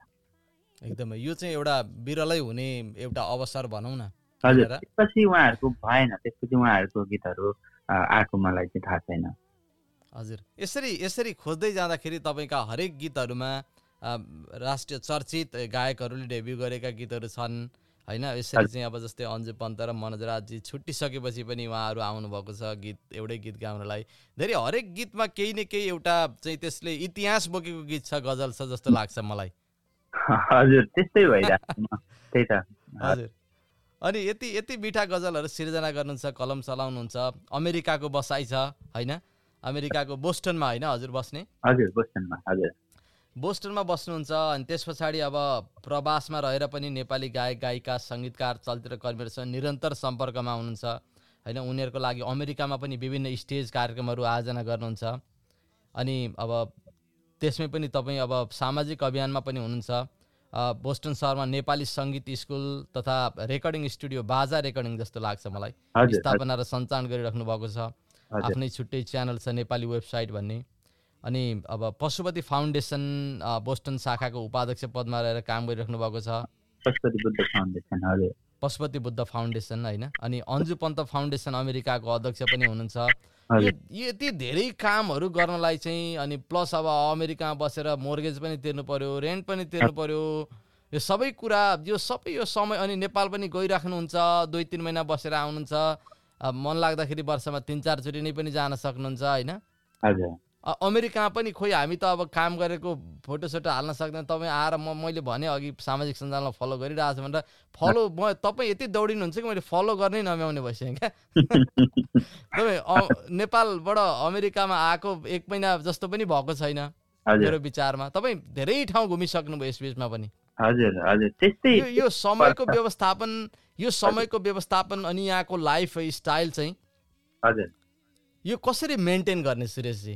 तपाईँसँग केही टिप्स पनि लिनु पर्ला जस्तो छ। होइन यस्तो हुँदो रहेछ। भगवान्ले चाहिँ छ इच्छा म पुर्याउँछु भन्नुहुन्छ क्या? हजुर। मलाई चाहिँ यो घुमफिर गर्नलाई यताउता गर्नलाई चाहिँ एकदमै मनपर्ने होइन? मलाई चाहिँ घुमफिर गर्न भनेपछि म अरू के कसैले कुन ठाउँमा ल जाउँ भनेपछि म मलाई गइहाल्नु नयाँ ठाउँ हेर्न नयाँ ठाउँ घुम्न होइन? त्यहाँको परिवेश हेर्नलाई त्यहाँको होइन? कस्तो छ? हरेक कुराहरू हेर्नलाई चाहिँ म एकदमै लालायत हुन्छु। अनि त्यो भएर चाहिँ जुडिहाल्छ। अब यहाँ ती भर्खर पनि म त्यो भेगस गएर आएँ। त्यो एकजना मेरो भाइको साथीको चाहिँ हाम्रो जोयस गुरुङ उहाँ हाम्रो अमर गुरुङको नाति हुनुहुन्छ होइन? उहाँसँग एउटा एउटा कन्सर्ट थियो। त्यहाँनिर चाहिँ उहाँले गिटार बजाउनु भएको थियो। अनि सँगै जाउँ न दाइ भनेर भनेपछि म पनि गएँ। त्यसरी सानो अवसरलाई चाहिँ म गएर चाहिँ गइहाल्छु। अनि मलाई सजिलो के छ भने म आफै व्यापार व्यवसाय गर्ने भएकोले चाहिँ म खासै गएर म काम गर्नु पर्दैन। त्यो भएर पनि मैले छुट्टीहरू मिलाउनलाई सजिलो परेको हो होइन? अनि त्यो भएर चाहिँ यो मामला चाहिँ म अब मैले तपाईँसँग एउटा प्रश्न यो पडकास्ट गर्ने कुरा गर्दै गर्दा एउटा प्रश्न सुरेशजीलाई सोध्छु भनेर मैले सोचिरहेको प्रश्न हो होइन? झन्नै बिर्सिसकेको मैले रहेछु मैले यो यो प्रश्न चाहिँ। अब मैले चिनेको सुरेश वागले नेपाली सङ्गीतका श्रोता दर्शकले चिनेको सुरेश वागले भन्दा अलिकति भिन्न स्वरूपमा तपाईँ पछिल्लोचोटि प्रस्तुत हुनुभयो। तपाईँ अलिकति एनआरएनएको चुनावमा उठ्नुभयो हेर्नुहोस् राजनीतिमा। जस्तो जस्तै मैले सुरेशजी राजनीतिमा आउनुहुन्छ भनेर मैले कल्पना गर्दिनँ हुन त अब हाम्रो भेट नभएको धेरै भयो होइन? तर यो कहाँबाट यो तपाईँलाई एनआरएनएतिर लाग्यो? कसरी आजसम्म मैले एनआरएनए के हो के गर्छ बुझाएको छैन त्यसो भन्दा होइन मान्छेले सोच आफ्नो हिसाबले सोच्ने कुराहरू बेग्लै छ। म थोर बहुत रूपमा मैले केही समय राजनीति विद्यार्थी राजनीतिमा पनि बिताएको हो। तर पनि मैले अहिलेसम्म एनआरएनएको बारेमा मैले पाँच मिनट कतै बोल्नु पर्यो भने मसँग केही पनि छैन। म एकदम शून्य छु। केही पनि बुझेकै छैन। तपाईँ यसको चाहिँ अब सिसिएममा उठ्ने निर्णय गर्नुभयो उम्मेदवारी दिनुभयो भलै तपाईँ प्रचारमा लाग्नु भएन सक्रिय रूपमा नेपालमा हुनुहुन्थ्यो त्यो बेला तपाईँ घरजम बसाउँदै हुनुहुन्थ्यो होइन? तर पनि यो कहाँबाट तपाईँलाई चाहिँ एकैचोटि एनआरएनएको चुनावले तानेर ल्यायो? यस यसको केही कुरा बताइदिनुहोस् न सुरेशजी। होइन यो कस्तो भयो भने म अब यहाँ बसेपछि होइन विभिन्न सामाजिक सेवाहरूमा सामाजिक कामहरूमा लागेँ। अघि तपाईँले त्यहाँ मेन्सन गर्नुभयो पशुपति बुद्ध फाउन्डेसन त्यो चाहिँ हाम्रो यहाँ चाहिँ एउटा कम्युनिटी भवन बनाउनको लागि नेपाल बोस्टन आसपासमा चाहिँ लगभग बिस हजार जति नेपालीहरू हुनुहुन्छ उहाँहरूलाई चाहिँ एउटा कम्युनिटी भवन बनाउने भनेर अभियानमा लागि होइन? हजुर। त्यो क्रममा चाहिँ अहिले भवन पनि हामीले किनेका छौँ। अनि त्योदेखि बाहेक अरू धेरै धेरै कुराहरू अभियानमा होइन? धर्म सुन्दर फाउन्डेसनको लागि पन्ध्र हजार डलर उठाएर हामीले पठायौँ यहाँ उहाँ नआइकन पनि होइन? धेरै ठाउँमा चाहिँ मैले चाहिँ त्यस्तो अभियान अभियानलाई चाहिँ साथ सहयोग गर्ने गरेको छु। अनि एनआरएन भनेको पनि मलाई कस्तो लाग्यो भने अब होइन हाम्रो यहाँ बाहिर बस्ने नेपालीहरू चाहिँ एक आपसमा चाहिँ एउटा चाहिँ सम्बन्ध बनाउनुपर्छ चिन्जान हुनुपर्छ एकअर्कालाई सहयोग गर्नुपर्छ भनेर स्थापित भएको संस्था हो। र नेपाली भाषाको लागि पनि केही गर्न होइन सबै एकजुट भयो भने केही गर्न सकिन्छ भनेर लागेको संस्था हो। अनि त्यही जस्तो लागेर म पनि त्यहाँ गएको हो होइन? तर धेरै कुराहरू छ भित्र राजनीतिका कुराहरू धेरै रहेछ। खासमा म चाहिँ मलाई थाहा थियो मैले सुनेको थिएँ धेरै कुराहरू सुनेको थिएँ त्यहाँको नराम्रो कुराहरू। अनि मलाई चाहिँ के लाग्यो भने त्यो के रहेछ त्यही गरेर हेरौँ न त त्यो नराम्रो कसरी चाहिँ गर्न सक्दो रहेछन् त्यस्तो होइन? त्यही गएर हेरौँ न त भन्ने मलाई त्यो भएको थियो होइन? तर म त्यहाँ जान चाहिँ पाइनँ मैले चुनाव हारेँ। होइन? यहाँ चुनाव म नेपालमा थिएँ होइन? नेपालमा रहँदा पनि मैले यहाँनिर कतिजना उम्मेदवारहरूले चाहिँ चुनावमा खर्च गरिरहनु भएको थियो होइन? एक ठाउँमा त दौडधुप गर्नलाई खर्च गर्नुभएको थियो। मैले पनि मैले चाहिँ खर्च गरेँ। त्यो खर्च चाहिँ होइन त्यहाँ रहेका होइन कोभिडका बिरामीहरूलाई असहाय परेका मान्छेहरूलाई होइन खाना खुवाउने क्रममा लगायत त्यो त्यो म गएको बेला जोखिमपूर्ण अवस्था नै थियो कोभिडको एउटा एकदमै गाह्रो नै थियो। त्यो समयमा पनि म बाहिर निस्केर केही सामाजिक कामहरू चाहिँ गर्ने अवसर पाएको थिएँ होइन? अनि तर अब यो यो यो चाहिँ एकदमै धेरै त्यो राजनीतिक खिचा खिचातानी पनि अचम्मै कहिले हुँदो रहेछ होइन? अनि त्यो चाहिँ हाम्रो जस्तो चाहिँ ठाउँ होइन जस्तो लागिरहेछ अहिले चाहिँ। हजुर। मैले पनि भनिगएँ होइन। मैले मैले बुझ्न सकेको छैन एनआरएनए कसरी के हो कसरी चल्छ भन्ने कुरा। म अब त्यस कारण मलाई अहिलेसम्म चासो पनि छैन यसमा। हुनसक्छ यसको मतलब एनआरएनएले राम्रो गरेको छैन होइन। आफ्नो ठाउँमा उहाँहरू गर्दै हुनु होला र हजुर। त्यो मैले त्यो त्यो चासो नलिएको पनि होला। त्यहाँभित्र छिर्दाखेरि त्यसका राम्रा पक्षहरू त्यसका काम गर्ने तरिकाहरू त जानिन्छ होइन। तर आजको दिनसम्म पनि मैले मैले आफै पनि चासो नलिएर पनि होला। त्यसरी बुझेको छैन होइन? तपाईँ जस्तो मान्छे त्यहाँ आउनुभयो राजनीतिमा आउनुभयो प्रयास गर्नुभयो यो नै ग्रेट हो तपाईँले गरिरहेको सामाजिक कामहरूको आधारमा तपाईँ एनआरएनएमा पनि जानेर नेपाली कम्युनिटीलाई सहयोग गर्ने अलिकति सेवा गर्ने भन्ने उद्देश्य जुन छ त्यसको लागि म अहिले पनि अब धन्यवाद दिन चाहन्छु र आगामी दिनमा पनि तपाईँ चाहिँ एनआरएनएको भूमिकामा यो वा त्यो ढङ्गले सक्रिय हुनुहुन्छ जस्तो लाग्छ मलाई होइन? त्यो तपाईँको आफ्नो निजी कुरा हो। हजुर। हामीले निकै लामो कुरा गऱ्यौँ सुरेशजी। अब नेपाली गजल सङ्गीतमा चाहिँ धेरैवटा कुराहरू गर्न प्रयास गरेँ मैले। हुनसक्छ कति समेटियो कति समेटिएन। अब त्यो आफ्नो ठाउँमा छ। तपाईँले पनि त्यो कुरा सोच्नुभयो होला। अब यो पडकास्ट सुन्ने श्रोताहरूले पनि सुन्नुहुन्छ कति यसले चाहिँ अलिकति गजल नेपाली गजलमा। चाहिँ के भइरहेको छ भन्ने कुराहरू थाहा पाउनुहुन्छ होइन? यो बसाइ अत्यन्तै राम्रो रह्यो भन्ने मेरो ठम्याइ हो तपाईँसँगको यो समयको लागि। म हार्दिक आभार व्यक्त गर्दछु तपाईँलाई। जाँदा जाँदै म एउटा गजल राख्छु। यो गजल चाहिँ शिव परियारकै आवाजमा तपाईँसँग छ भने जति बिर्स्यो बताउनु न। ए जति बिर्स्यो छ मसँग। ल अन्त्यमा तपाईँ केही आफ्ना कुराहरू राख्नुहुन्छ? कस्तो रह्यो आजको बसाइ सुरेशजी? तपाईँको एकदमै बोली नै मिठो छ होइन राम्रो तरिकाले बोल्नुहुन्छ होइन? धन्यवाद हजुर। तरिकाले म चाहिँ अब यत्रो लामो कुरा गरेको जस्तै भएन। तपाईँले राम्रो कुरा राम्रो भयो होइन? सम्झिनु यसरी कुराकानी भयो धेरै पछि होइन? धेरै खुसी लाग्यो। धन्यवाद। अन्तिममा चाहिँ मैले जुन तपाईँले गजल बजाउन लाग्दै हुनुहुन्छ जति बिर्स्यो होइन? तिम्रो याद आउन खोज्छ किन होला यो चाहिँ मेरो साङ्गीतिक मेरो गजल लेखनको सुरुवातको पहिलो पहिलो गजल हो होइन? यसै गरी परियारको पहिलो उहाँले चाहिँ पहिलो पटक रेकर्ड गर्नुभएको गजल हो। सङ्गीत पनि उहाँको पहिलो पहिलो सङ्गीत गर्नुभएको गजल हो होइन? हजुर यो गजल- कस्तो पऱ्यो भने हिजो मात्रै यो गजलको भिडियोको लागि चाहिँ सुटिङ भएको छ नेपालमा। हजुर। नेपालमा। निकेश खड्काजीले निर्देशन गर्नुभयो।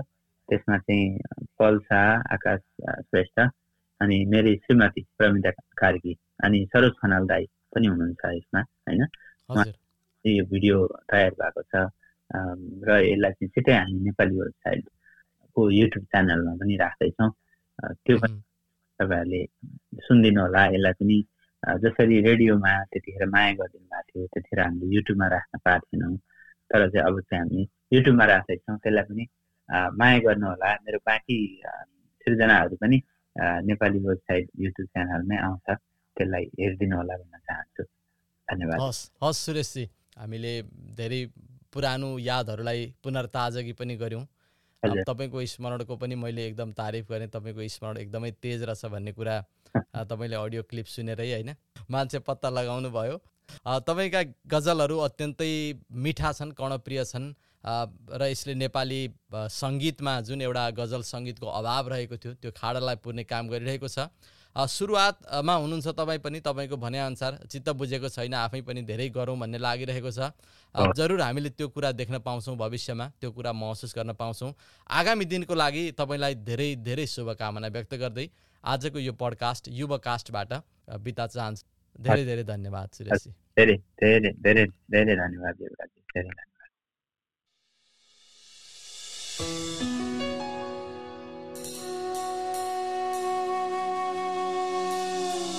जति बिर्स्यो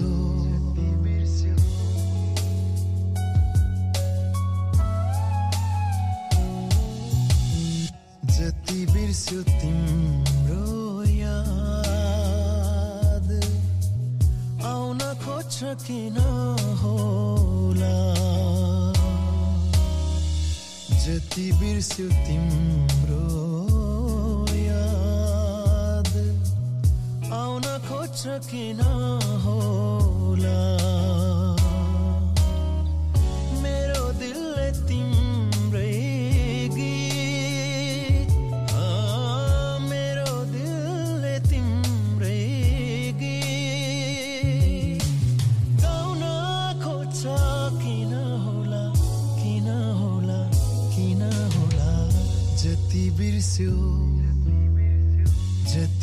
जति बिर्स्यो तिम्रो याद।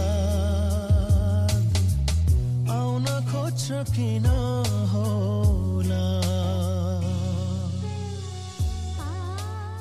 मित्रहरू नेपाली पडकास्ट युवकास्टको आजको यो बसाइमा अहिलेसम्म मसँगै रहनुभएकोमा तपाईँलाई मुरीमुरी धन्यवाद। आजको पडकास्ट तपाईँलाई चाहिँ कस्तो लाग्यो? यसप्रतिको तपाईँको धारणा अमूल्य सुझाव र प्रतिक्रियाप्रति म सदैव कृतज्ञ रहनेछु। पडकास्टको आगामी अङ्कमा फेरि पनि हाम्रो भेट यसरी नै हुनेछ भन्ने अपेक्षासहित आजलाई म प्रस्तुता युवराज पनि बिदा चाहन्छु। तबसम्मको लागि तपाईँको समय सार्थक र उल्लासमय बनोस्। नमस्कार।